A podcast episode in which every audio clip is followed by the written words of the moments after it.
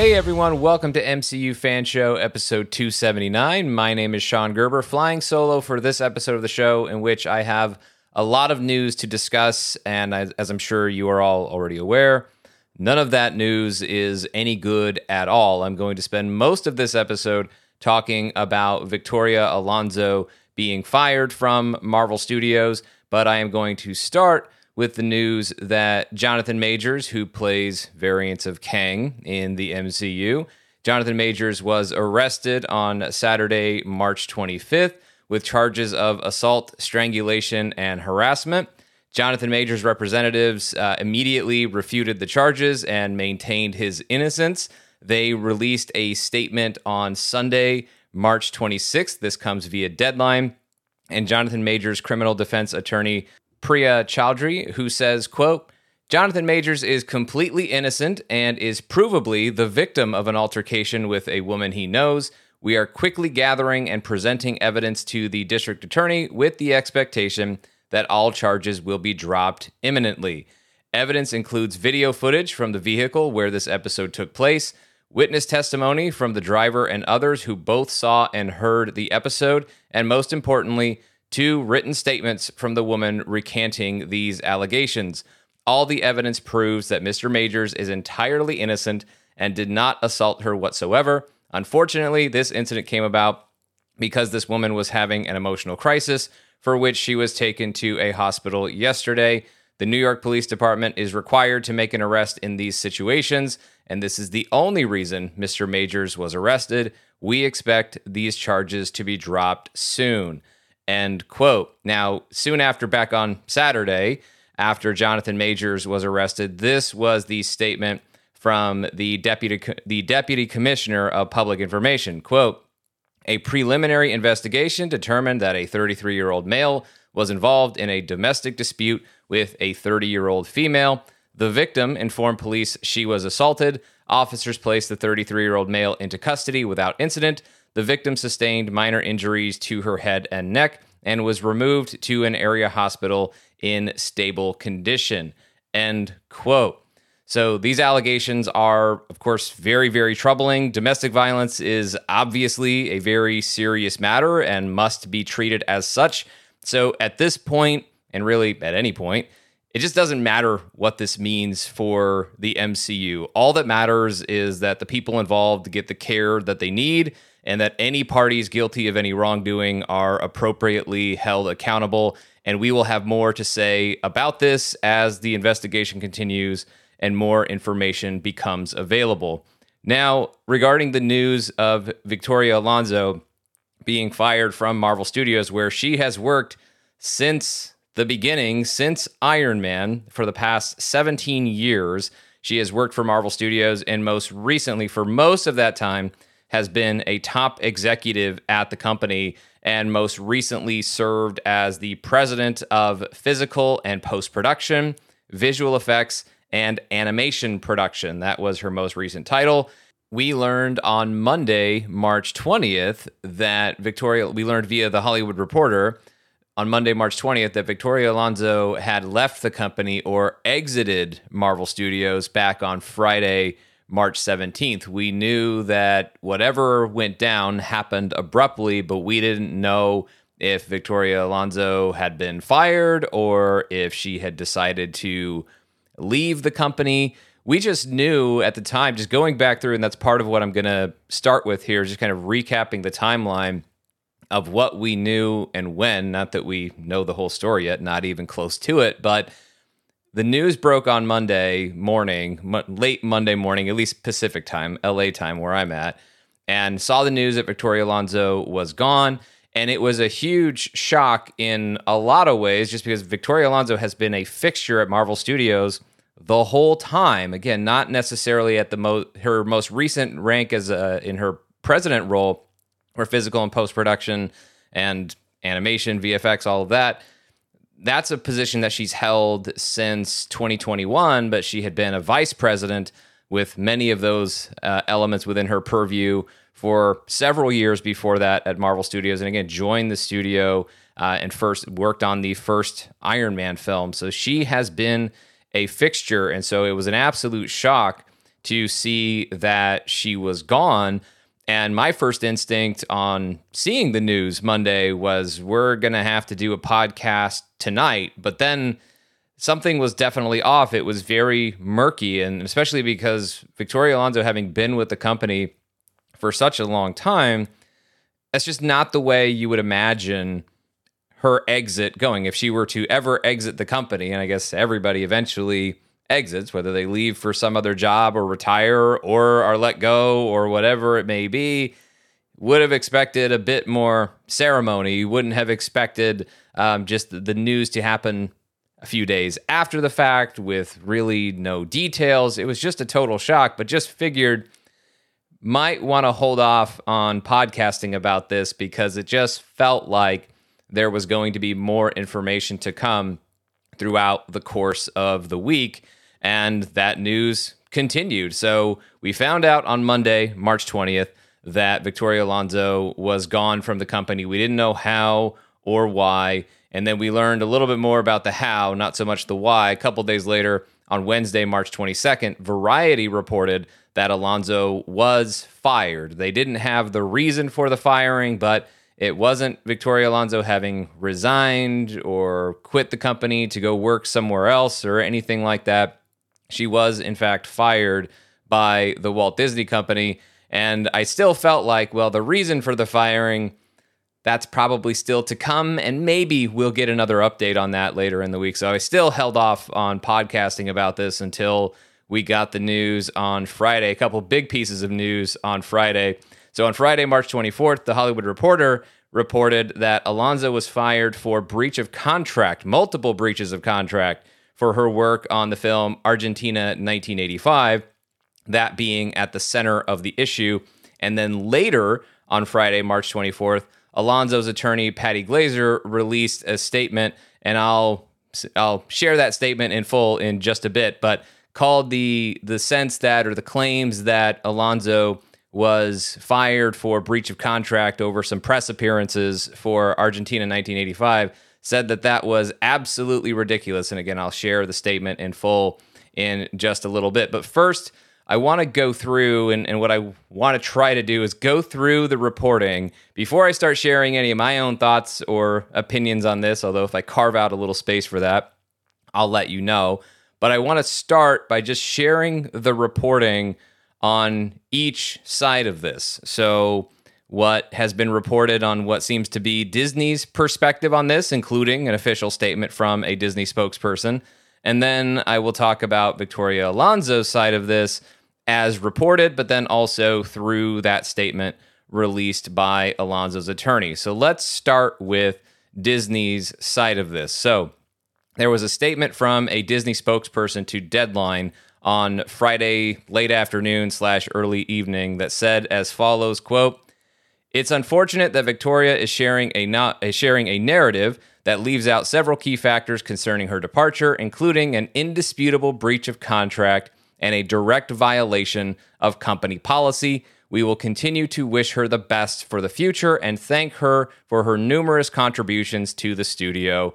End quote. So they were obviously responding to because Disney had not been releasing official statements all week, but they issued that to Deadline in response to the statement that had been put out by Alonso's attorney, which I'll share in just a bit. But just to try and keep this somewhat organized, uh, I'll stick with Disney's side of this for now.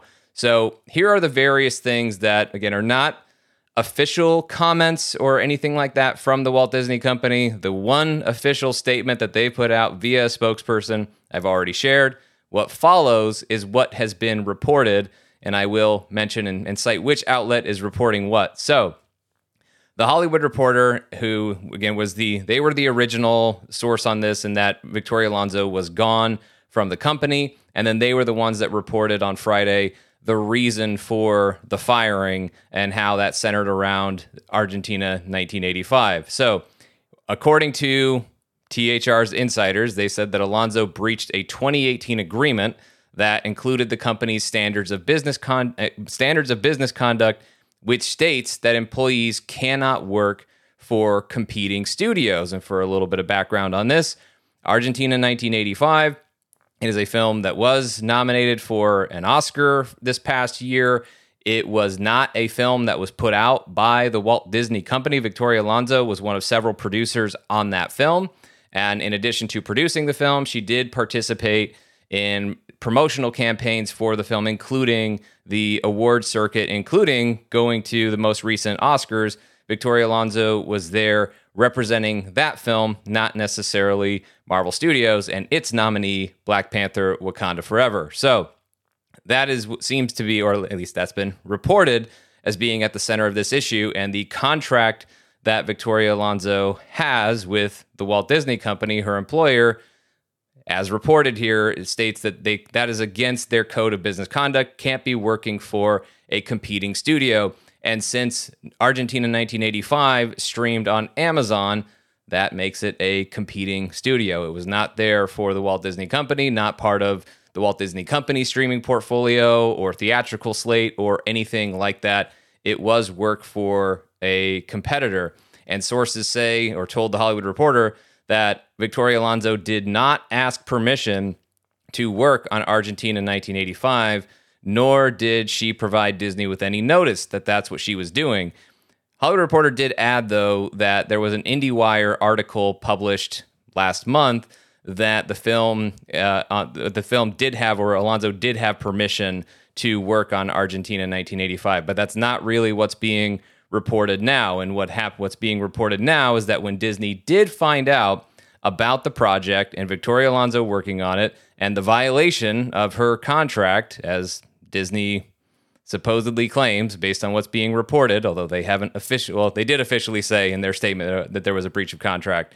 So Disney found out about the project, but because of Victoria Alonso's longtime service and veteran status for the company, they gave her a dispensation that essentially said, even though you did this from Disney's perspective, again, reportedly, even though Victoria Alonso did this that was a breach of her contract, she wasn't going to be fired immediately for there. She was just they it would be that would have been and maybe that's where the permission came from. I don't know. Again, I just know what's being reported and what supposedly these sides are, are, are claiming via the anonymous sourcing that they're providing to these trades, in addition to what they're saying very publicly in their official statements. But anyway, Victoria Alonso reportedly started working on producing Argentina 1985 without the permission of the Walt Disney Company. She received the permission after the fact, in that what's done has already been done.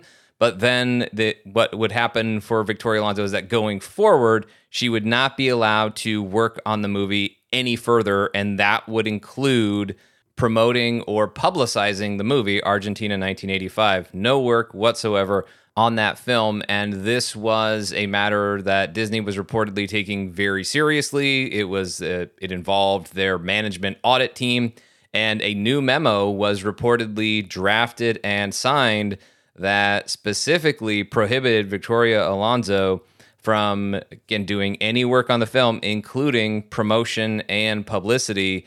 And then Argentina 1985 premiered in September 2022 at the Venice International Film Festival. And then it was on the awards track. And then Alonso was there during the film's awards campaign, attending screenings and sitting on panels and doing interviews, as reported by the Hollywood Reporter. But also, you can go and you can see interviews that Victoria Alonso was doing during the award circuit, including walking the Oscars red or this year champagne carpet and uh, promoting uh, the, promoting the film and its nomination there. And according to sources via the Hollywood Reporter, Victoria Alonso was reminded of her agreement and the breach of that agreement several times during this, but the campaigning, the awards campaigning continued. And then the Hollywood Reporter notes how Victoria Alonso appeared at the Oscars and walked with Argentina 1985. She was there as a producer of Argentina 1985 walking the carpet with the film's uh, director, Santiago Mitre. Uh, she was not there representing or campaigning for Black Panther Wakanda Forever, which was a film that was nominated several times for this year's award ceremony. And the Hollywood Reporter also added that uh, what rankled, as they put it, Disney executives was that while Victoria Alonso was busy promoting Argentina 1985, her purview over Marvel's visual effects as president of physical and post production visual effects and animation production was busier than ever. So Marvel Studios was busy making more projects in a given period of time than they had ever made, as of course was evidenced by how much they put out in 2021 and 2022. So Marvel was busier than ever, and yet Victoria Alonso reportedly was working on this other project for a competing studio without the permission of Marvel Studios, and then reportedly continuing to promote the film and attend events and screenings and other things for the film during the award circuit, as Disney reportedly was telling Victoria Alonso over and over again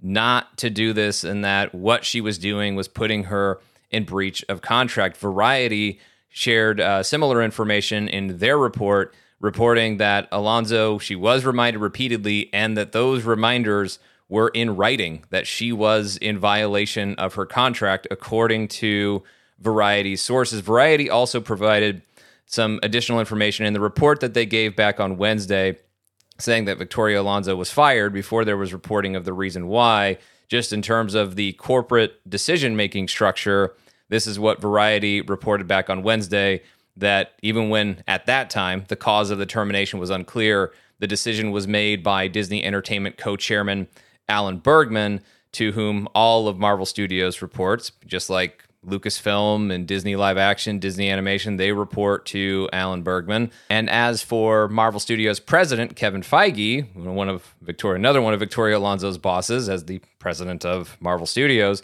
Kevin Feige was not involved in the process, according to a person familiar with the with the situation, as reported by Variety. It's just that Feige, who felt uh, Feige reportedly felt mired in an impossible situation and ultimately just did not intervene. And Vari- according to Variety in their report back on Wednesday, uh, and an insider had told Variety that Victoria Alonso was blindsided by the firing.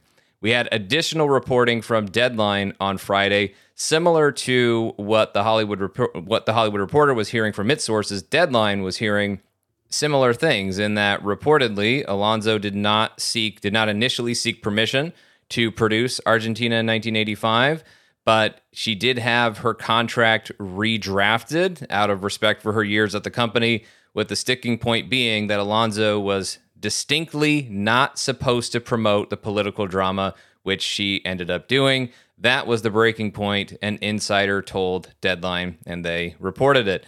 Deadline also reported that Alonso would that an insider had mentioned or cited that Alonso would take days off to conduct her own personal business affairs, read producing Argentina in 1985, and this ultimately resulted to some degree in a logjam of Marvel films and TV series in the post-production pipeline, causing major theatrical release date delays. That was reported by Deadline via an insider uh, who mentioned that as as part of this situation with Alonso being fired.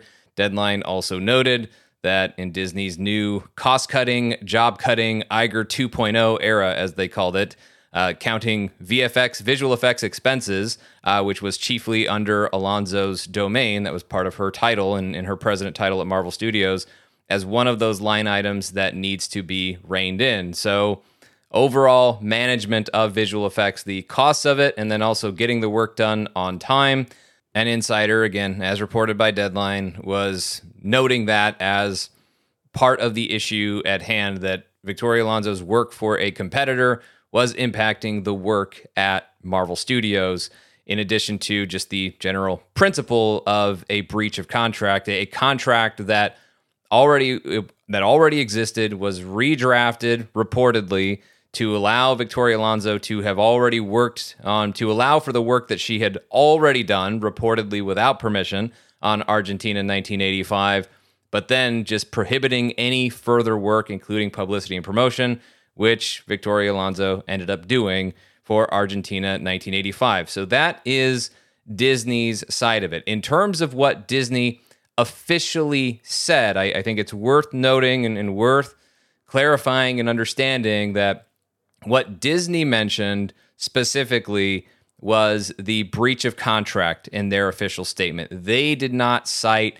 any production or post production delays or the logjam of visual effects work that may have led to some of those delays and blaming that on Victoria Alonso or blaming that on her work on 1985. That wasn't part of Disney's statement. That's what sources are telling uh, the Hollywood Reporter, sources are telling Deadline, but it's important to note again that that's not necessarily part of what Disney is officially saying is the issue here. But as reported by the Hollywood Reporter and Deadline through their sources, it may have been a contributing factor. Now let's look at what we know about Victoria Alonso's side of the argument. Victoria Alonso's attorney, Patty Glaser, released the following statement to Variety and then the other trades as well on Friday, March 24th. Quote, the idea that Victoria was fired over a handful of press interviews relating to a personal passion project about human rights and democracy that was nominated for an Oscar and which she got Disney's blessing to work on is absolutely ridiculous. Victoria, a gay Latina who had the courage to criticize Disney, was silenced. Then she was terminated when she refused to do something she believed was reprehensible. Disney and Marvel made a really poor decision that will have serious consequences. There is a lot more to this story, and Victoria will be telling it shortly in one forum or another. End quote. That is the official statement on Victoria Alonso's side of the story with her firing. Now, let's get into what has been reported. So, regarding one of the allegations made in that statement, that Victoria Alonso was silenced after criticizing Disney, here's what Deadline reported about that. Deadline reported that they heard that her remarks at a GLAAD event last April, in which she was very critical of then Disney CEO Bob Chapek. And as you'll recall, April of last year was a time in which there was still a lot of controversy surrounding Disney's response and then CEO Bob Chapek's response or lack thereof to Florida's Don't Say Gay bill. It was a controversy that was making headlines throughout February, March, and then into April of last year. And of course, beyond that, but this is where uh, things were kind of at the height of that controversy at the time, especially as it pertained to the Walt Disney Company. And Victoria Alonso was very outspoken about that. She was not the only person who was outspoken, but obviously was very outspoken at that event. And according to Deadline and their reporting and what they heard was following that uh, following that event and Victoria Alonso's comments that Alonso was benched by quoting Deadline here, benched by executives and told that she could no longer do interviews or media at all. Alonso was even asked late last year by a prominent director to speak out for a Marvel film, but she stayed mute. Then the self described reprehensible incident occurred, which seemed to involve a disagreement with a Disney executive who is not Iger, we've learned. And again, that's Deadline who learned that and reported that. Deadline also added, though, that as for Alonso being told to stay away from press, there are more than a handful of media clippings from June last year announcing her memoir with quotes from the then executive. And just to add a little bit of context to that, the memoir that Deadline was referring to there is the is Victoria Alonso's memoir uh, entitled "Possibility Is Your Superpower." That is set to be out May of this year. I believe it's supposed to be out on May second, and it is being published by Hyperion Avenue, which is a Disney-owned publishing company. And as far as we know, that plan has not changed, at least as of this recording, that has not changed. So, what, uh, and, and I think the announcements around that, uh, that memoir came out, uh, I think it was last June, or looking at an article here, June of last year is when that was originally announced. So, that's after the GLAAD event in which Victoria Alonso publicly criticized then CEO, then Disney CEO Bob Chapek. So we've gone through Disney's side. Most of, at least their official statement, is about breach of contract with some reporting to back that up. And then also reporting from Victoria Alonso, who is with her attorney or through through her attorney's statement. The side that we're getting from Victoria Alonso, her side of the story is that her making some publicity appearances for Argentina 1985. That's not why she was fired. She was silenced. She was asked to do something reprehensible. We don't really have, other than what Deadline said, some disagreement with a Disney executive. We don't know what that was in terms of what she was asked to do that she found to be reprehensible. Perhaps, you know, her attorney did mention that Victoria will be telling her story in one forum or another. So perhaps we will find out what that was. But in terms of what we have right now, Disney claiming breach of contract, Victoria Alonso's uh, attorney saying that's not what it was. This is somebody, this was maybe a reason they're trying to claim, but that's not what actually motivated this firing. So, in terms of the question of who's right, it's impossible to say without reviewing specific documented evidence from each side. We kind of know what each side is claiming. We know a bit more because of the, the reporting. We know a bit more of what Disney's side of this is reportedly than we do Alonso's. But obviously, there are some suggestions on, on what her arguments are going to be if we ever get the chance to hear them. And I really don't know if we're going to get a, a complete chance to hear or read what all of her arguments are because in one forum or another doesn't necessarily mean it's going to be a public forum, but I'll have more to say on that before I wrap up this episode. But in terms of who's right, as I said, impossible to say right now when we can't just go in and review all of the specific documented evidence that could be presented from each side. We don't know what Vic- we can't actually look at Victoria Alonso's contract and what it did or didn't say, or this additional memo that was reportedly put on there, this addendum or whatever it was, this additional piece of documentation that was reportedly drafted and signed that specifically prohibited uh, press and promotion publicity for Argentina in 1985 we can't actually see and review that information for ourselves, at least not at this time. So, in terms of any opinions I express or thoughts, analysis on this news going forward, I will just say right now that it all comes with the caveat that any opinion I express right now is just like any opinion you might have or, or be thinking right now.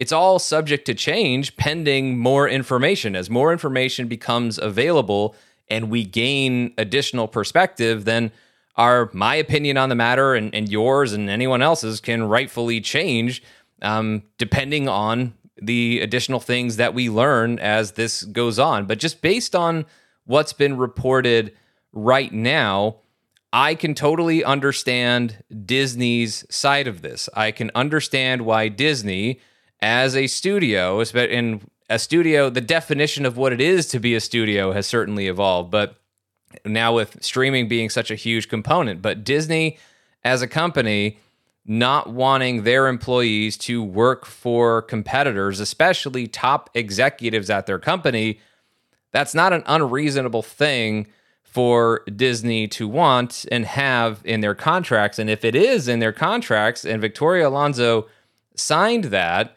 then Disney is within their contractual rights to require that she adhere to that contract and not work for a competitor. So, if it's in her contract that she can't work for a competitor, and if Victoria Alonso did not ahead of time secure permission, and I would recommend for anyone, this is not me speaking to Victoria Alonso, who doesn't need to hear anything from me, but for anyone who has a contract with an employer that says you can't do something and you want to do that something, then it is best to secure that permission and get it in writing or some other way that the writing's the easiest that documents the agreement that you have permission to do this thing that otherwise your contract says you can't do. So reportedly, Victoria Alonso started work on Argentina in 1985 without that permission. So Disney is within its rights contractually to say, hey, you shouldn't have done that. And Disney did show reportedly, if what is being reported is true, that Disney did take into account Victoria Alonso's contributions to the company, her years of service, and said that even though we see this as a breach of your contract, we are not going to um, we are not going to fire you right now.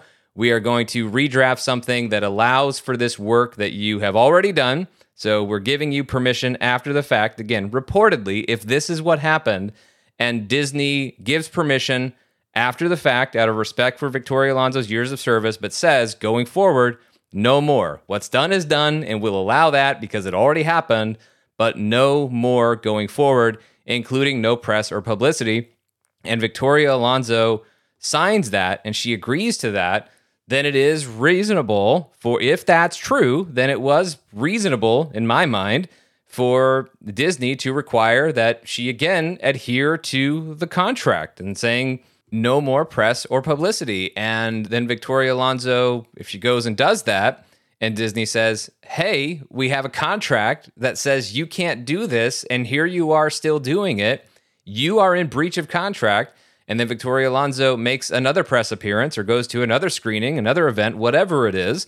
And again, based on the, re- the variety reporting of repeated warnings in writing, if this keeps happening and Disney is saying, stop doing this, you're in breach of contract, stop doing this if you're, you're in breach of contract, and it continues to happen, then I understand why Disney would eventually say, okay, we have to let you go. We are telling you we have a contract with you that says not to do this. You continue to do it. And so we have no choice but to let you go because we're sending the message now that the contract we have with you, and therefore the contract we have with anyone else at this company, any other executive at this company, it doesn't really matter and it's not really enforceable because when we have something that would be a in theory, a key principle of this contract that we're going to pay you.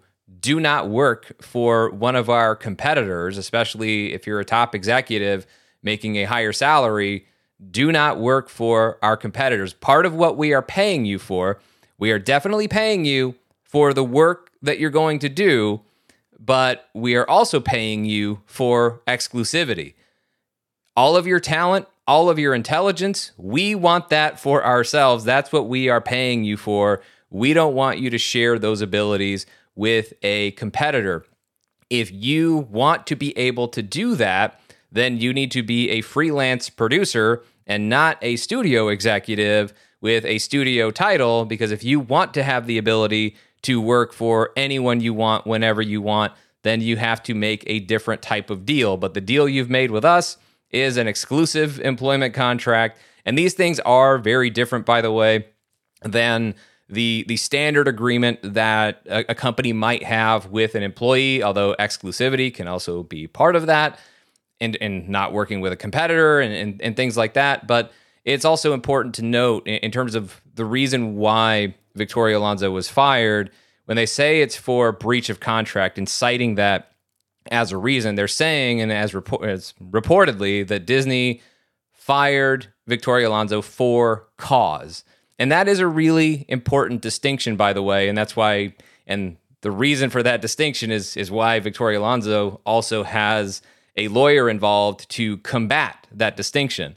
Because when Vic- somebody like Victoria Alonso in her position, or maybe things are different for her, I, I don't know, but when somebody is a contract employee, and usually top executives, that's what they are. They're under a contract. It's not necessarily a, a standard employment agreement that people on you know lower levels of the company would be working for an entry level employee or even a middle manager or whatever it may be they're under a contract and it is different it's just like you hear with bob Iger when he's going to retire or when he was going to retire the first time and when he's going to retire the next time. He has a contract, X amount of years. It expires here. And then, so that contract outline, outlines how long this person is supposed to work for the company. That's how long they are exclusive to the company.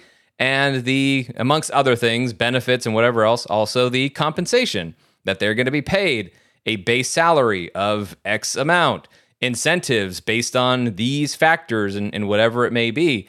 So if Disney just decided, you know, Victoria Alonso, we like what she's done with the company up until this point, but we feel like there's somebody who would be better for this position moving forward. They just want to move somebody else into that position.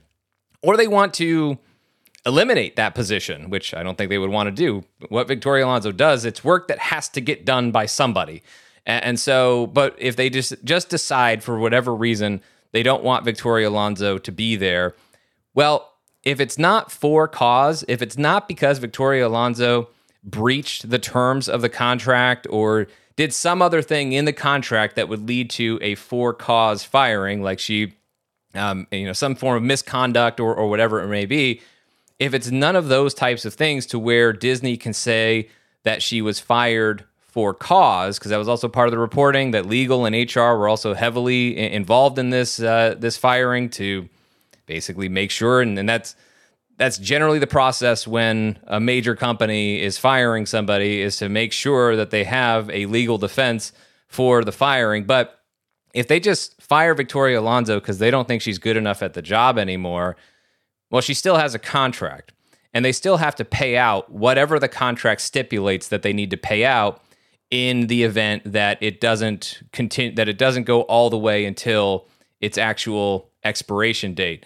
And that may be depending on the contract. And again, I don't know what that is.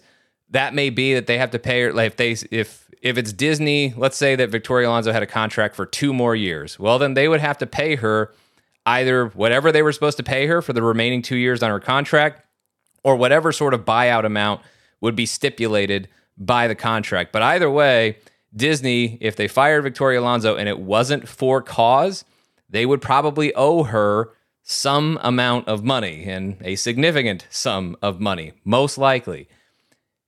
If they are firing her for cause, as reported and as backed by their statement saying breach of contract, that would qualify as for cause, usually. If they're firing her for cause, then they don't have to pay her. Usually, if somebody is fired for cause, there is no buyout. You don't have to pay the remainder on the contract. You pay them up through the day they last worked, and that's it. They've been fired for cause. So that's why we're going to see probably some form of legal action about this because if Victoria Alonso can show you didn't really fire me for the reasons that you're saying you're firing me, you're saying you fired me for cause, and that cause was breach of contract, but that's not really why you did it. And if Victoria Alonso can prove that, or maybe she won't have to prove it, just make everybody feel like there's a good enough chance she can prove it that there ends up being a settlement. But again, more on that, uh, more on that later on. But that's why Disney, if they're going to fire her for cause, would be they don't like seeing a breach of contract. But also, there's uh, there's a financial component to firing somebody for cause if indeed you actually have a cause that you can fire them and, and breach of contract would qualify.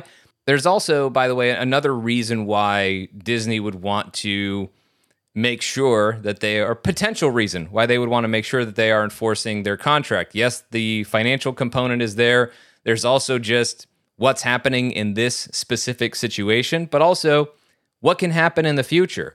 I mentioned, you know, Disney if they're not enforcing the terms of their contracts, it invites a lot of potentially negative things. it's other people breaching their contracts with the expectation that nothing is going to be done about this.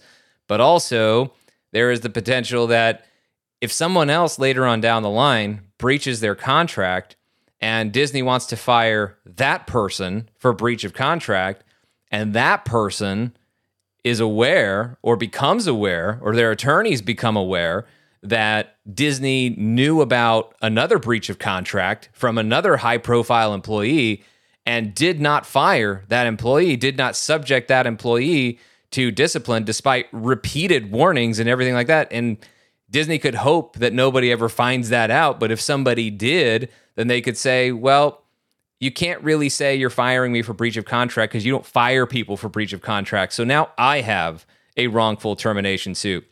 Speaking of which, that's what Victoria Alonso and her attorney, that's one of the things they may want to try and find out and discover. Is Disney firing other people for breach of contract? Are other breaches of contract happening? Have they happened? And what was Disney's action uh, in those circumstances? Is there a similar case to what happened to Victoria Alonso or her breach of contract or supposed breach of contract? Is there something similar where Disney did not fire the person, even after repeated warnings or whatever it may be? that's something that can also help build the case for someone like Victoria Alonso. You can't say that's the reason if you don't use that reason to fire people in other instances in similar circumstances. So Disney says that a breach of contract happened, multiple breaches of contract happened, and that is the reason why Victoria Alonso is no longer with the company. And so, in terms of other things, though, because this was part of the reporting, not part of Disney's official statement, but I do think it's worth addressing because it was brought up by Deadline, brought up by the Hollywood Reporter, that at the same time that a lot of this was going on, that um, connecting certain things, that there were delays to Marvel projects, there were projects that ended up having drawing a lot of criticism for the quality of their visual effects, and that is certainly within Victoria Alonso's purview. So, was that a contributing factor? Was that part of it in addition to the was the quality of the work or a dip in the quality of, of the work also part of this? I obviously don't know. How could any of us know unless you're actually unless you were actually inside of this situation and inside those having being part of those conversations or witness to those conversations and knowing whether or not that was part of it. But I, I think from Disney's perspective, it doesn't have to be, and that's maybe why it's not part of their official statement and may not have necessarily been a contributing factor because that's not for cause. The breach of contract is the element that is for cause. And breach of contract is objective. If you can document it, if you can prove it, that is an objective reason to fire somebody. Was there a contract that prohibited doing certain things? Did that person do the things that were prohibited by the contract? Okay, that's breach of contract, and we are moving on. Although in instances such as this, even if it is clear as day in the contract, that's not necessarily going to be the end of it. But that is where Disney would look at as a, a reason to fire. Is that enough of a reason to fire somebody? I would say yes. If somebody breaches a contract that they have made with you as their employer, then yes, that can be a reason to fire that person, especially when that breach is doing work for a competitor. And, and another piece to this that was part of the reporting is remember, Deadline through their sources, what they were hearing was that Victoria Alonso was, in addition to doing this work for a competitor, doing work for a, a movie that would eventually go to a competitor in Amazon, that Victoria Alonso was taking days off to do that work. I don't know that that necessarily really matters. I, I don't know how material that would actually be to the case. And, and the reason I say that is because it, it doesn't really, if the contract stipulates that she's not allowed to work for a competitor, it doesn't really matter when she did it. Because you could certainly make the argument that, well, if Victoria Alonso took uh, her days off, her normal days off that she's entitled to, weekends, whatever it was, and the other days that she took off to work on this other project that she covered it with paid time off, paid vacation that she wasn't vacation days that she was entitled to under the terms of her contract. So it doesn't really matter that she took days off for that reason. It's just the fact that she was doing the work for the competitor in the first place. It doesn't necessarily, even if she built it into time off that she was already entitled to, there is still a breach of contract unless the contract says you can, by the way, do work for a competitor in your off time using your paid time, your paid vacation days, personal days, whatever PTO you've got, you can use and your weekends, you can use that to do work on side projects, even if those side projects happen to end up on our competitors' streaming platforms or their theatrical releases instead of ours unless the contract allows for that, then it's still going to be a breach if the contract just makes it simple. You don't get to do any work for a competitor because, as I said, when that's part of a contract, part of what the company is paying for is exclusivity. Your time, your talent, your effort, it all goes to benefit them in exchange for the money that they are paying you, as opposed to potentially benefiting anyone else. They are paying for the exclusivity, and that's why It's in the contract. It doesn't necessarily matter if you're doing it on your days off. Now, I would say that it's it's definitely not a good look. It can take what is already a potential breach of contract and make it look even worse that not only are you doing work for a competitor, but the work for your employer is actually suffering. Yeah, that can be obviously that can be an issue for your employer, for any employer in, in any similar circumstance. I just don't know how much of a factor it would have been because I don't know in, in, terms of the visual effects thing because th- that's really what this is getting at is this broader issue that I think has been speculated on more so than it's been reported. It's it's speculation that gets attached to a lot of the reporting. Now this was the deadline thing of taking days off and, and whatever to work on the side project, and therefore the Marvel projects were were maybe suffering. I would say, look, I, I don't know how many of the we've had a lot of Marvel schedule shifts. I don't know how many of those were really attributable to specifically and, and, exclusively how much of that was attributable to VFX issues versus Marvel's had a lot of other things that have popped up that have caused them to reshuffle the slate in any number of ways. Obviously, there was the pandemic and a lot of reshuffling related to that. And that causes its own production delays and, and all of those sorts of things. There were director departures where that adjusted the schedules and, and things like that. There's also this recent decision to slow things down, which is making them space out projects more, even projects they already have. So, for example, the Marvels, right? That moved from July to November. We don't know the reason why. Is it because the visual effects need that much more time to finish the movie? Versus, is it because Marvel just decided we don't have another movie? After the Marvels, we don't have anything until Captain America 4 next May. So rather than have a gap all the way from July of 23 to May of 24, why don't we just move the Marvels? I mean, I and those two things can both be true.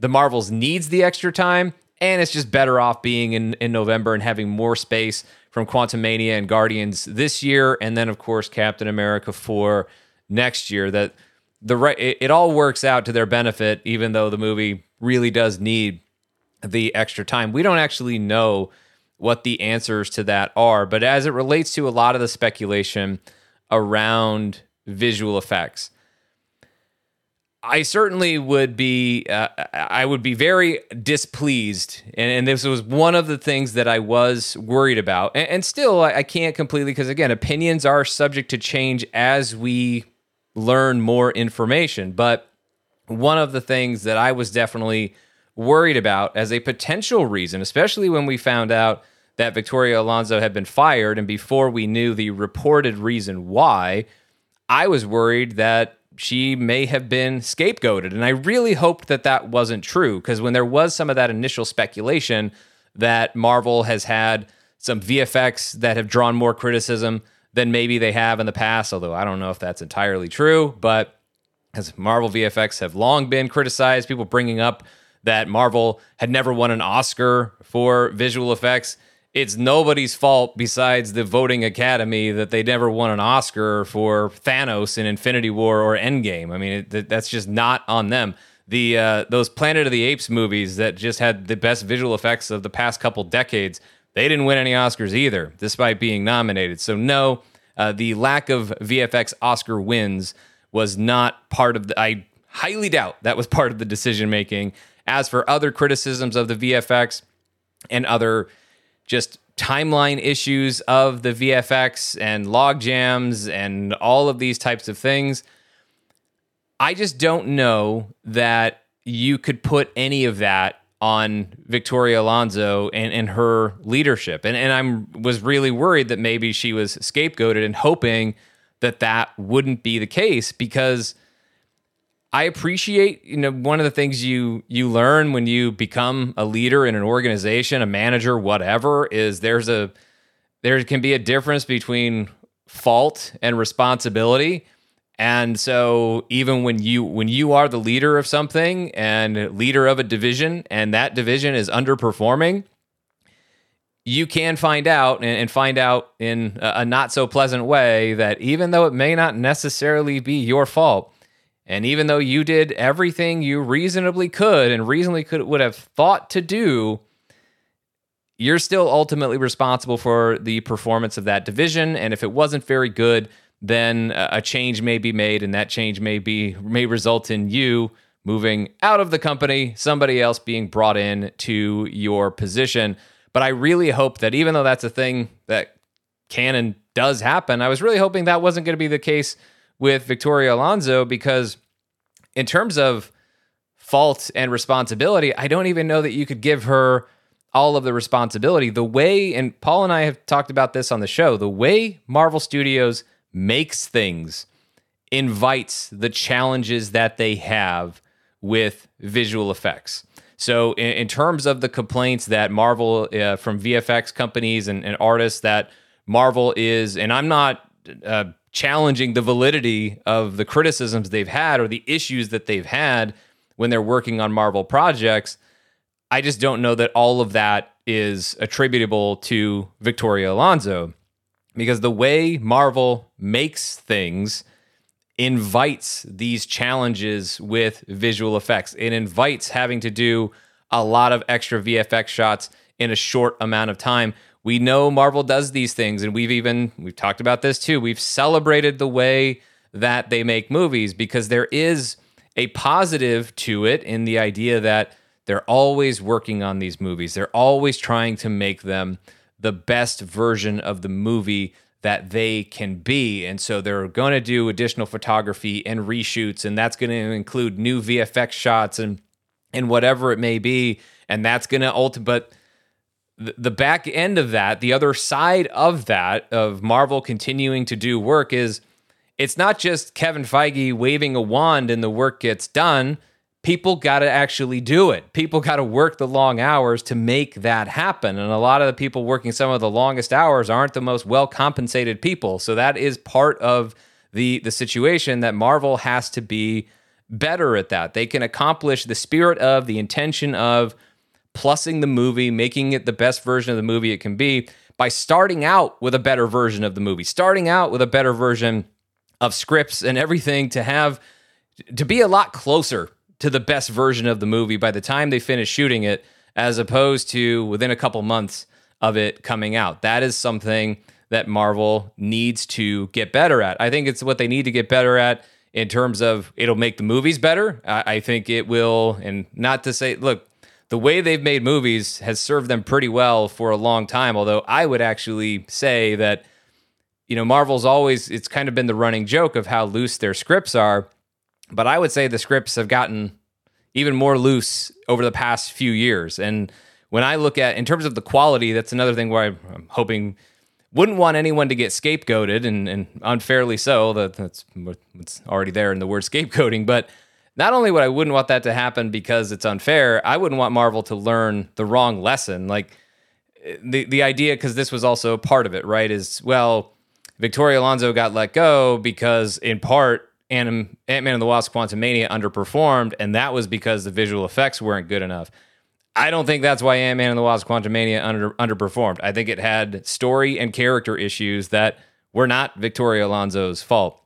I think what we've seen more frequently, again, not in everything and, and not like everything with Marvel's been bad now. I stand by all the good reviews that I've given out over the past couple of years, but we have had more frequently story and character issues that have bubbled up in these projects. And those things i i know those are certainly what's bugged me more than any uh, shortcomings in visual effects. And, and honestly i think that's what's bothered audiences more than things in vi- which than visual effects shortcomings. And i know you can say well that's just ego that you think what you don't like is what audiences don't like.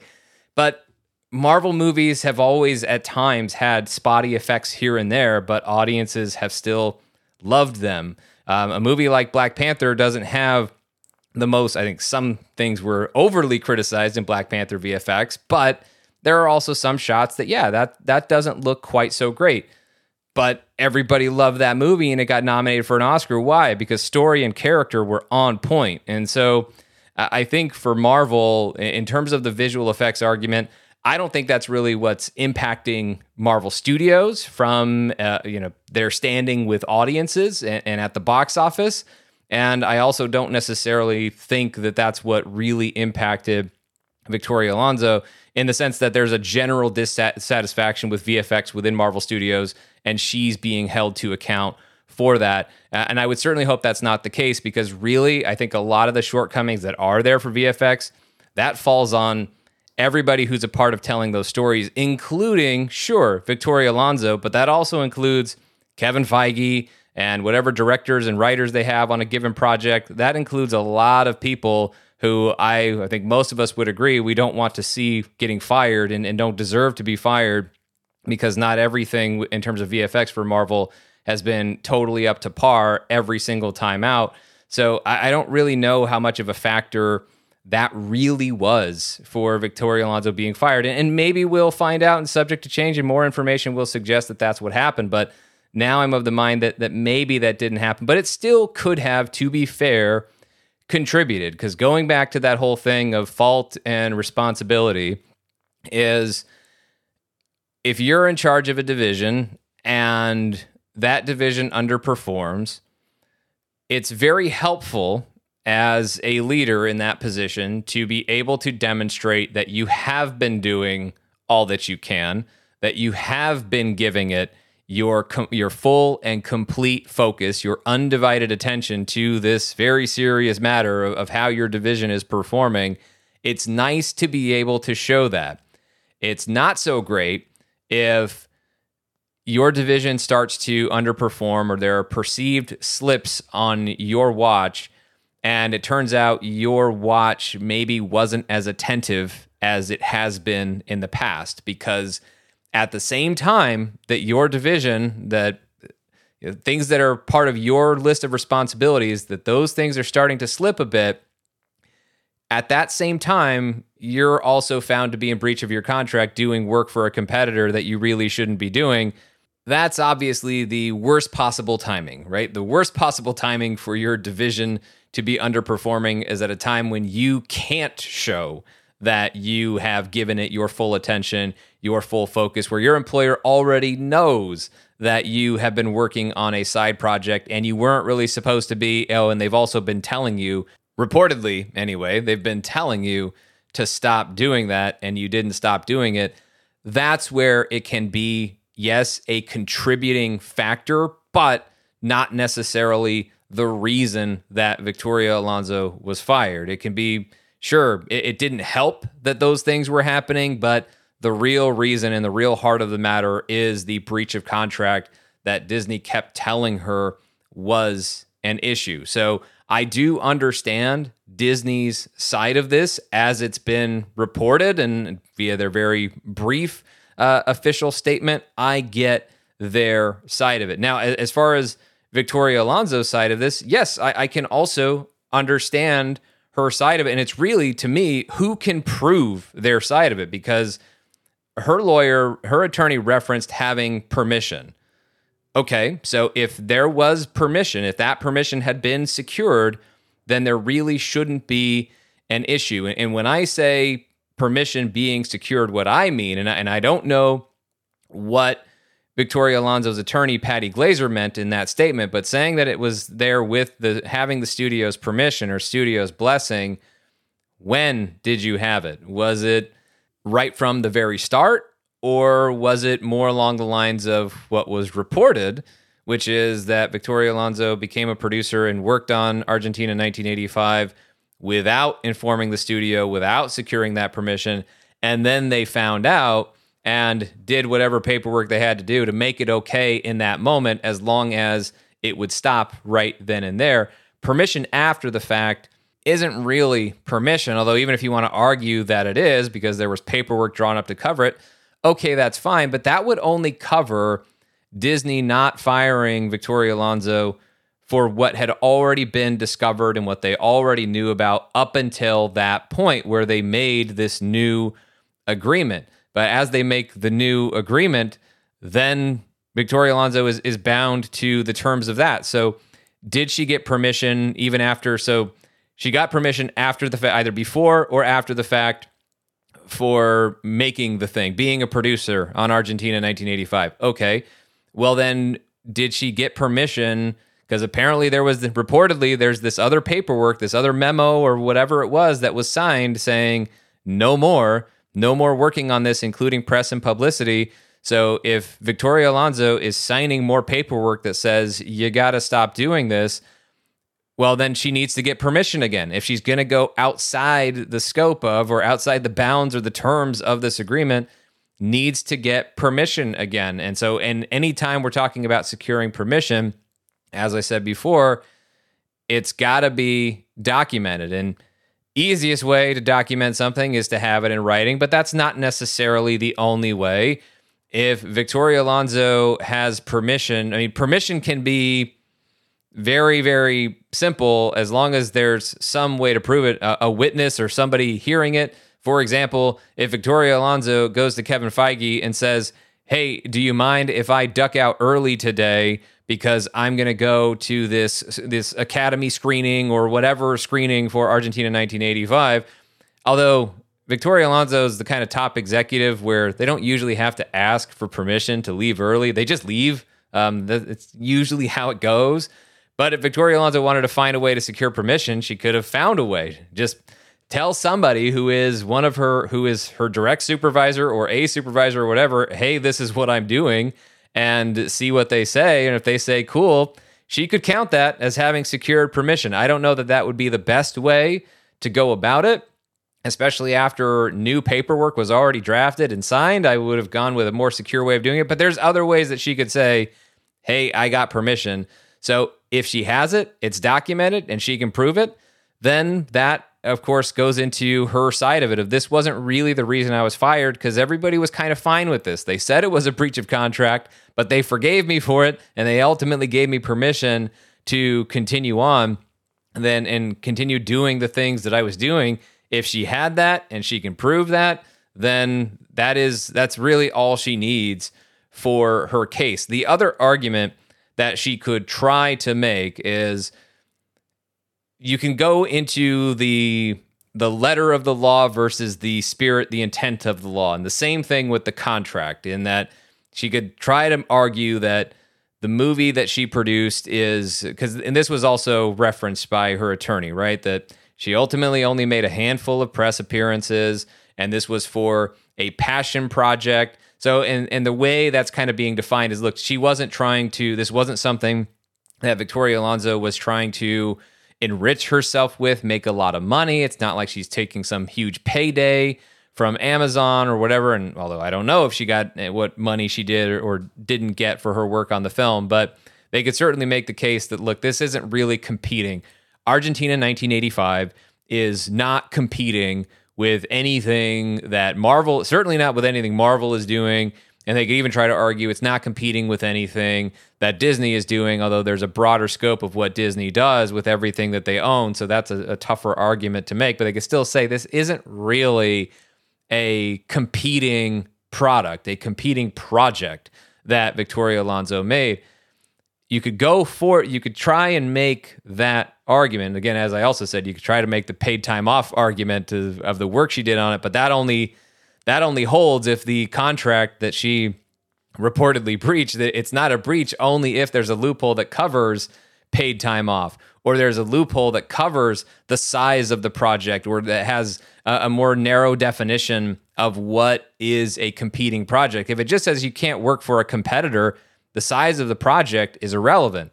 You did a movie, it was for Amazon, not for us. Amazon is a competitor of ours. Side note, how funny is it that Amazon now kind of counts as a competitor? It wasn't that long ago, just a few years ago, when Bob Iger used to talk about how, and maybe this is worth bringing up in the case, I don't know. Um, although I would say it is no longer relevant based on Disney's past few years and, and they're being you know fully into streaming at this point. But I do remember not that long, probably a little more than a few years ago, Bob Iger used to talk about how Netflix wasn't a competitor of Disney, but now, of course, Netflix is, and, and Amazon is too, at least as it pertains to streaming. And Amazon puts out movies that go in theaters and stuff like that. So they are a competitor, and, and Disney can certainly define Amazon as a competitor.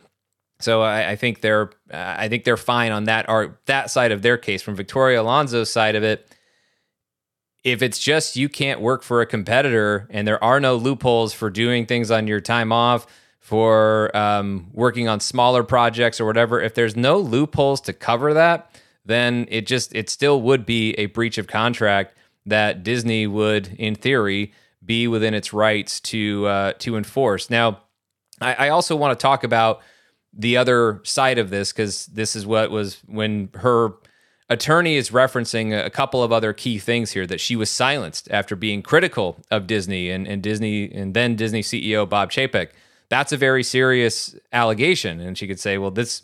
It all starts here, you know. You, breach of contract. The, the you know Disney can argue that was the last straw, whatever, but that's really not where their discontent with Victoria Alonso started. It all started in April of 2022 and that and, and, it all led to this and then the last straw was her being asked to do something reprehensible and refusing to do it that will obviously be a, a key component to this whole process and, and these arguments that are going to be taking place between lawyers now is what was that thing that victoria alonso was asked to do and, and obviously her ability to demonstrate, document, prove that it happened. What was she asked to do? And, you know, what did she refuse to do? And then, of course, how soon after that refusal was she fired? Not that the timing is totally critical, because look, if you refuse to do something and your employer decides to fire you, they could hold on to it for a little while to make it look a little less obvious that that's the reason that they fired you. But whatever that reprehensible, as her attorney put it, that reprehensible ask was, that will be a key component to this, and we'll have to see what that is if it gets uh, revealed to us. Um, but also, as I said, the alleged silencing of Victoria Alonso, and there was some reporting from sources telling Deadline that that happened. That she was told she wasn't going to, she was sidelined and, and told she wasn't going to be doing press anymore. But there are things after that that I'm not sure because that incident, um, well, not the incident, her speech at that GLAAD event, April of last year, well her she got to do press for the announcement of her memoir a couple months later in June. She was on the red carpet doing some press, although most of it, I, I think it looked from what I can tell, was official Marvel press, you know, Marvel account on Marvel's YouTube channel, which doesn't really count. But there was another outlet that I, I saw interviewed her on the uh, on the red carpet for Black Panther: Wakanda Forever. So there was still some press that was happening, official on behalf of Disney and Marvel Studios. So I, don't know if uh, I'd be interested to see the, the case there. And, and maybe it was. Maybe she got a memo. Maybe she got an email of somebody telling her she wasn't going to be doing press anymore, or somebody told her verbally and other people saw it or whatever.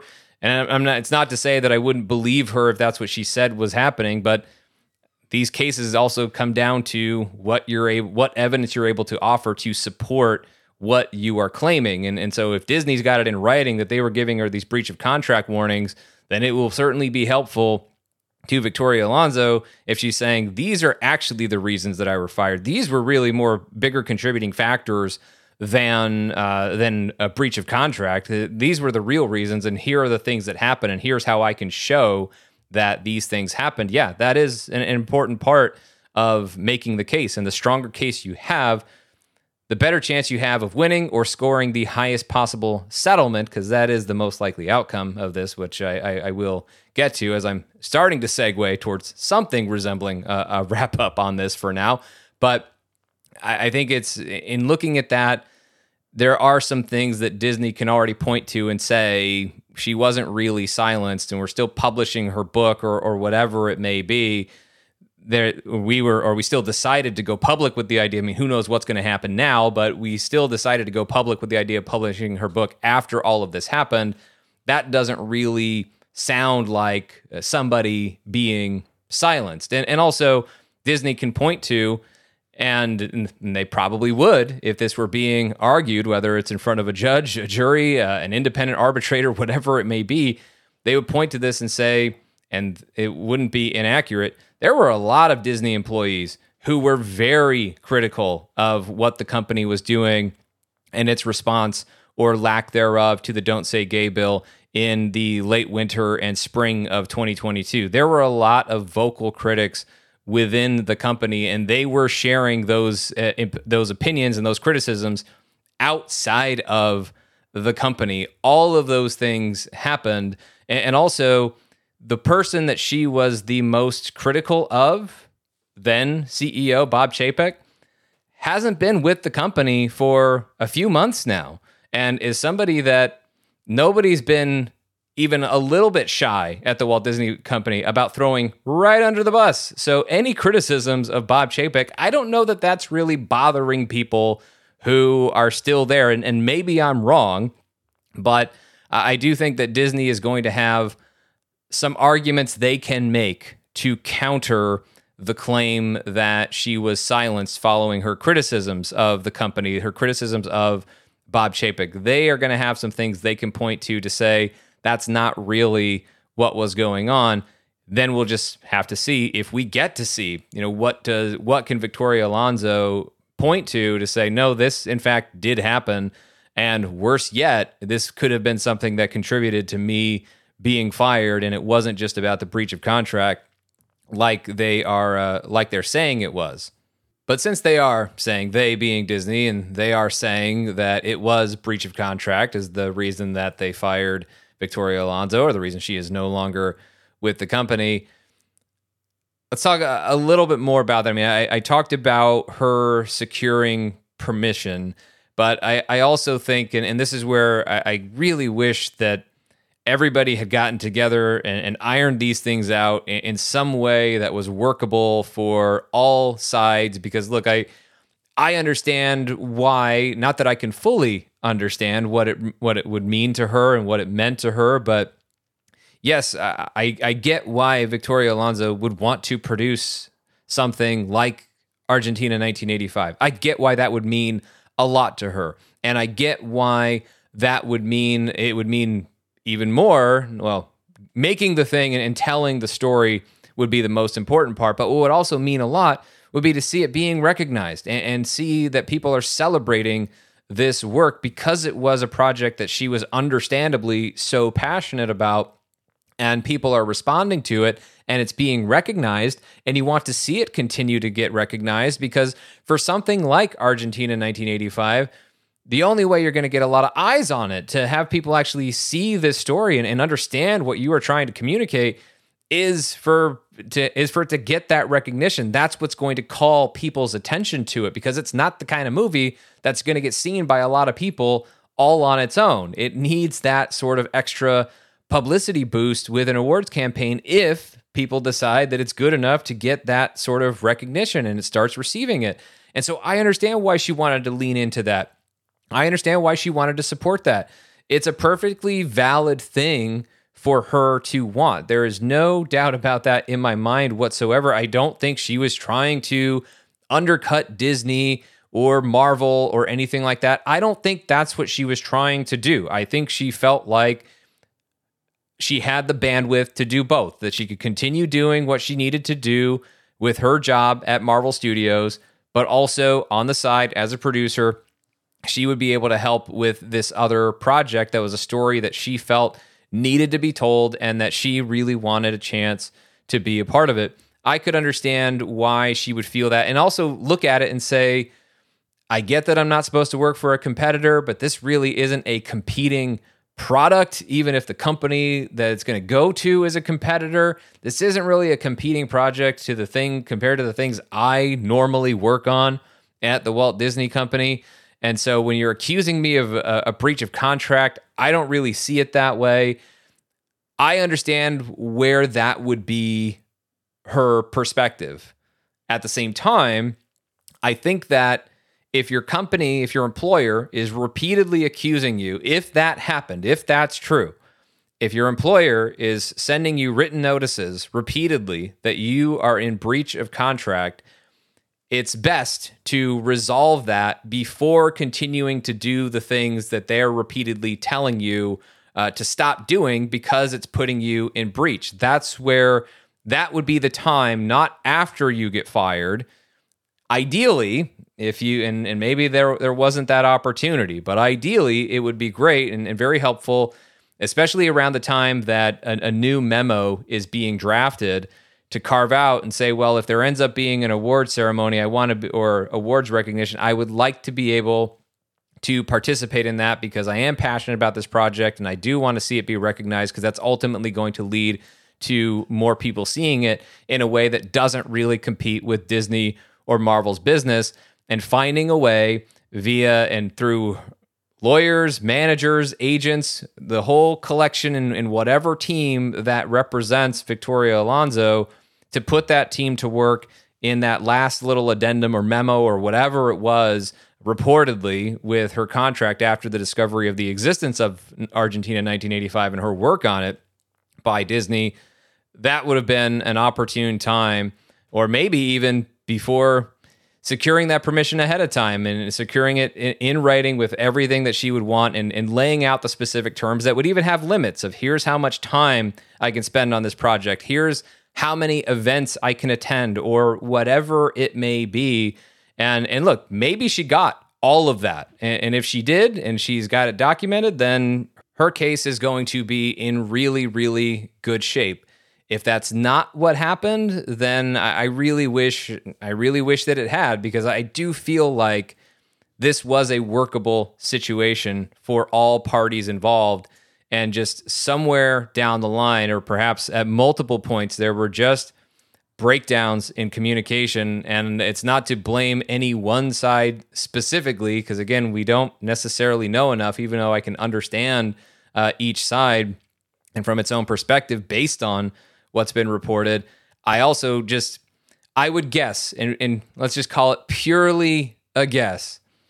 I would guess that there were opportunities if we if an independent arbitrator could go back or mediator whoever could just go back and, and look at the timeline of, of, these events however it all unfolded can probably find, you know, and we'll just say it's it's the watcher because there's nobody else who would be able to see it right throughout all of the multiverse and see every moment of where things broke down.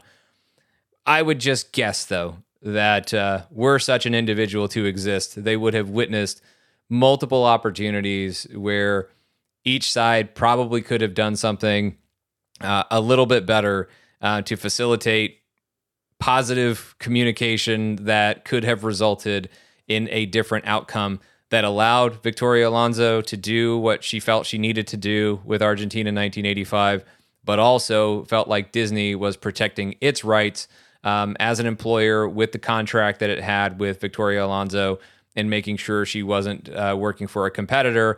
Or if that was going to happen, there were specific terms under which that was going to happen. That's what I, how I really wish uh, it had gone down, but that's not how it went down as far as we understand it now. Because if it had, well, we probably wouldn't be where we are at at this time. So, where's it going to go from here?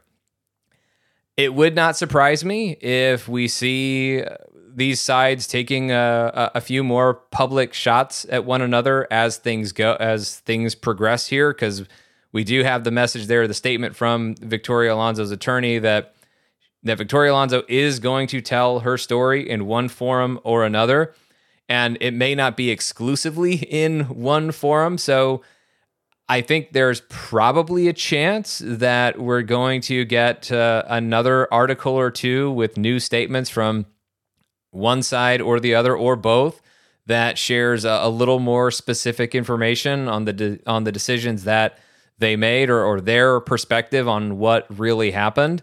So I, I, do think we may still see a few more uh, public shots, uh, public shots fired through trade articles and, and whatever else. But ultimately, I think the most likely result is a private settlement between Disney and Victoria Alonso because they fired her for cause. So, based on that, their argument is going to be that they don't owe her anything.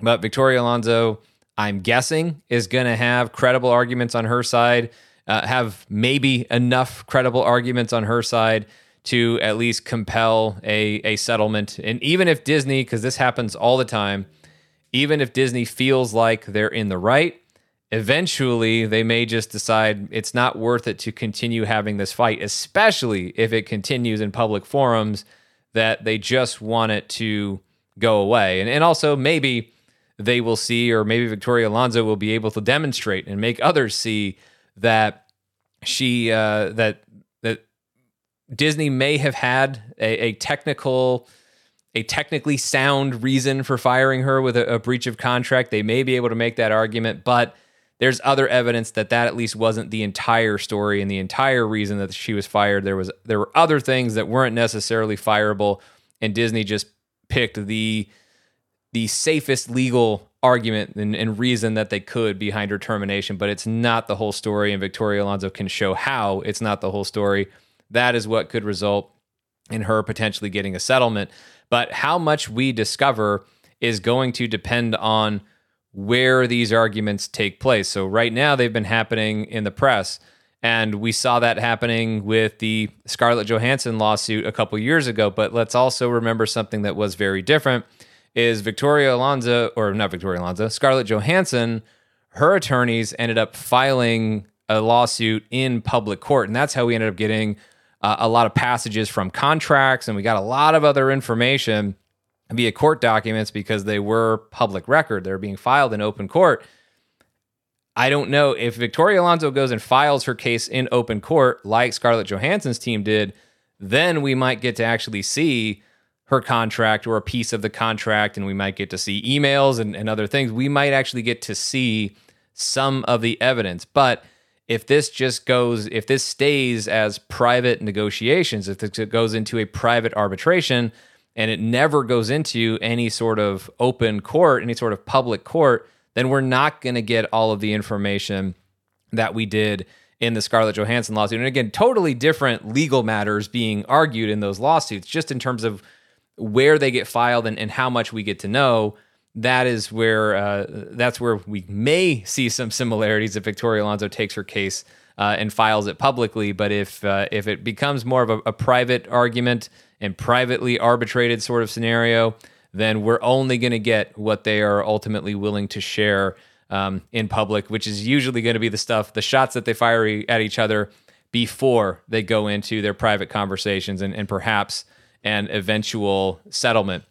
Okay, so that's a lot of news and a lot of analysis of said news, but now it's it's time to close with uh, with my takeaways from this. So you, have heard me recap a lot of information if you're still here and wouldn't be shocked if you weren't wouldn't blame you if uh, if you weren't. Not that you would know if i blame you or not if i ever gave you this pass because you're no longer listening. But for those of you still here after all of recapping all of that news and, and analyzing each side and, and empathizing with each side and, and seeing their arguments uh, and as much as we understand them as much as has been reported um, for us, and, and not all of that may be accurate. That's just what's out there and the information that's available at this time. I don't know. I, I talked about how my opinions may shift. My opinions of, of Disney's case, of Victoria Alonso's case, and, and all of this. There are a lot of things that that may potentially shift. You know that my, where my perspective may evolve over time. I don't know that my main takeaway is going to change as this goes on. And it might, it still might, but I have a pretty good feeling that the way I feel about this now, above all else, the way I feel about this now is probably the way I'm going to feel, um, even if we discover, even as we discover more information. And my main takeaway is that this is just sad. It's just sad that this is how it, that this is how it's all ended up. I was there in, I think it would have been January of 2018 at the Black Panther press conference as part of the Black Panther press junket. And Ryan Coogler, the co writer and, and director, Ryan Coogler, got the question that pretty much every filmmaker gets, which is what's it like work, especially when it's their first project uh, for Marvel Studios? What's it like working for Marvel Studios? And Ryan Coogler described it in a way, even though it's same old question that every Marvel director gets with their first movie, and sometimes not even their first movie for Marvel. Ryan Coogler gave a different answer. And he gave an answer that has stuck with me and that I've talked about and mentioned many times on the podcast. And of course, got a nice laugh from everybody in the room. and because everybody just thought it was a, just a sweet, charming answer that also felt very, very genuine, very true. And and I still and despite all that's happened now, I, I don't doubt that that's true. Ryan Coogler, when asked what it was like working with Marvel Studios, he said it was like working with Kevin and his two friends. Kevin being, of course, Kevin Feige. His two friends, as uh, Ryan Coogler expanded on, was Louis D'Esposito, co-president of the studio, and also Victoria Alonso. That's what it was like working with Marvel Studios. That even in this gigantic studio, in theory, that is behind had at the time already been behind some of the biggest blockbusters ever. And you know little did we know how big it was about to become with Black Panther and Infinity War and Endgame. But he described it as that. It's just this very intimate working relationship and this style at the studio. And I just I love that. And I know that there's more than it's it is more than Kevin and his two friends at Marvel Studios right? It is more than that. There are plenty of other invaluable contributors at Marvel Studios. There are several, don't get me wrong. And, and Ryan Coogler was not discounting the efforts of anyone else. But I think what he was describing, though, was there was still this small studio mentality. You know, there's a, a big part of Marvel Studios that even as they've expanded, even as the company is is bought by Disney, and as they get moved onto the Disney lot and they get the entire second floor of the Frank G. Wells building, although it's still not that big of a space when you consider how massive the movies are for Marvel Studios, but they get their own floor on the Frank uh, in the Frank G. Wells building on the Disney lot. Um, and despite all of that, it still feels like that intimate office above a Mercedes Benz dealership in Beverly Hills, right? That it's still just this small team working together to tell stories and, and tell the best versions of those stories that they can. And there is just no question. And, and I think that, you know, one thing I, I, didn't get a chance to or just didn't expand on as much as I, I wish I had, might as well do it now, is, um, you know, talking a little bit about Victoria Alonso. And, and I know that there's also been part of this thing of of people going after Victoria Alonso and, and saying that well she was uh, a very difficult person to work with or work for as a visual effects team, as a visual effects uh, artist. And I, I would just you know quickly say on that like I'm not going to dispute anybody's account of what it was like working with Victoria Alonso. At the same time, I also have had many accounts over the years of people who I know who've worked with Victoria Alonso and always had always been raving about what it was like working with her. And so sometimes it can be a, a, matter of the position you're in, the perspective that you have, and all of those things can can be true at the same time. And I would say, you know, from Victoria Alonso's standpoint, just because I know some people who worked with her, worked for her, and really enjoyed that experience and found her a great person to work for, doesn't mean that she was a great person for everyone to work for. So I, I don't necessarily know, but I also do understand that her being the boss and her being in charge of post production and visual effects and a lot of those things at Marvel Studios, that that's going to make her the face of. I, I, mentioned how a lot of how Marvel Studios makes things is, um, you know, leads to the challenges that they have with VFX and the challenges that they put upon VFX companies and artists. A lot of that has to do with the way that Marvel Studios works, and that's not exclusively a decision that Victoria Alonso makes. It also isn't a Victoria Alonso decision to make several more movies and streaming series all at once. That's not even specifically a Marvel Studios decision. That's a, a bigger Walt Disney Company decision. So there are a lot of things that happen that would have put pressure on VFX companies. And Victoria Alonso just ends up having to be the face of that. It doesn't mean, and I'm not absolving her, I don't know. Maybe she had some really unpleasant interactions with VFX, with managers at VFX companies, supervisors. I don't know if she would have communicated directly with VFX artists or, not in her position as an executive and as a producer on the or executive producer on these movies. Maybe she did, maybe she didn't. I frankly don't know, and I can form an opinion on those things as things as more information becomes available. But I, you know, there are, varying accounts of what it's like working with Victoria Alonso, but there are a lot of things there that are uh, that are positive. And Victoria Alonso is an important figure in the history of Marvel Studios and a massive contributor to the success of Marvel Studios and the Marvel Cinematic Universe. And look, nothing lasts forever.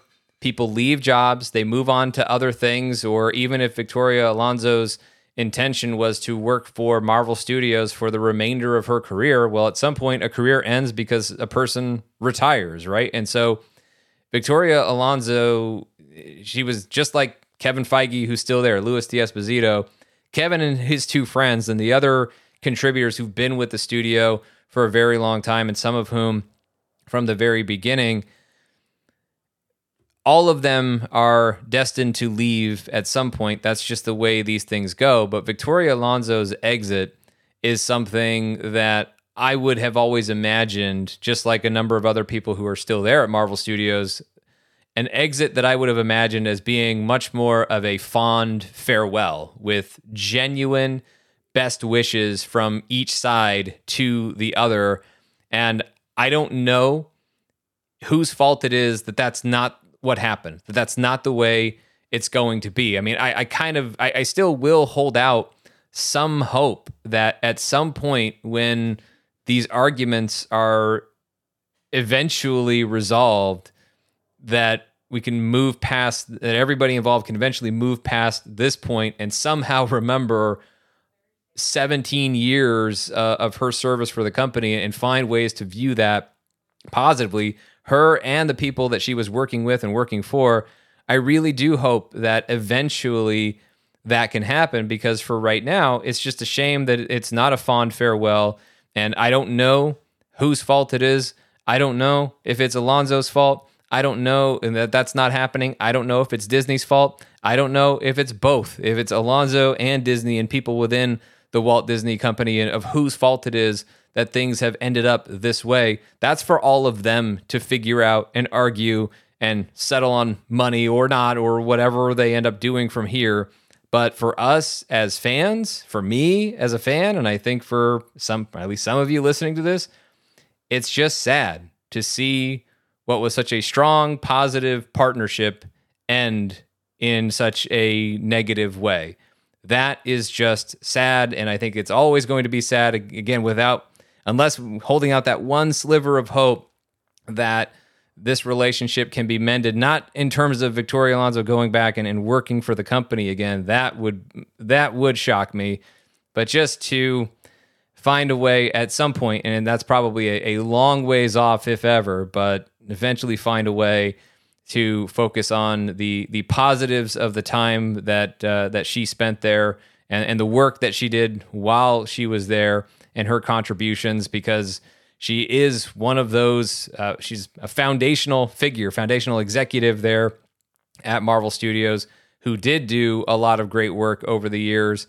You know, all of the praise that that she got, all of the promotions that she got, none of that wasn't coming from nothing. That was coming from the quality of work that she was doing and the contributions that she made to the studio's success. And so it's a it's hard to focus on that right now but it is something that will be worth remembering as part of the legacy of Marvel Studios and how Victoria Alonso is forever a part of that. And just sad that it didn't end in a way that truly reflects that, but maybe something we'll be able to keep in mind. And eventually we'll come back to uh, the forefront of the minds of everyone uh, of everyone involved. At least that's that's the most we can hope for at this point. But that is where I will wrap up this edition of MCU Fan Show. Thank you all so much for supporting the podcast. Make sure you're following us on Twitter and Instagram at MCU Fan Show. For additional podcasts exclusive to premium subscribers, check out Fan Show Plus at patreon.com slash Sean Gerber or on Apple Podcasts if you search for the MCU Fan Show channel or just search for Fan Show Plus on Apple Podcasts. You can find it there and subscribe and get those exclusive episodes. And then also, please remember to give us a rating and review on Apple Podcasts. Those have picked up lately, and you've been saying some very nice things. Thank you so much for the kind words if you have already left your rating and review. If not, we really would appreciate it, and it sure does help us out uh, as it helps out any podcast when you leave a rating and review over on Apple Podcasts. So thanks in advance to those who are going to write their review. And again, thanks. Uh, after the fact for those of you who've already uh, already done it. And if you want to go ahead and follow me on Twitter and Instagram, you can. It's at Mr. Sean Gerber. But for now, for MCU Fan Show, I'm Sean. Take care. We'll see you next time.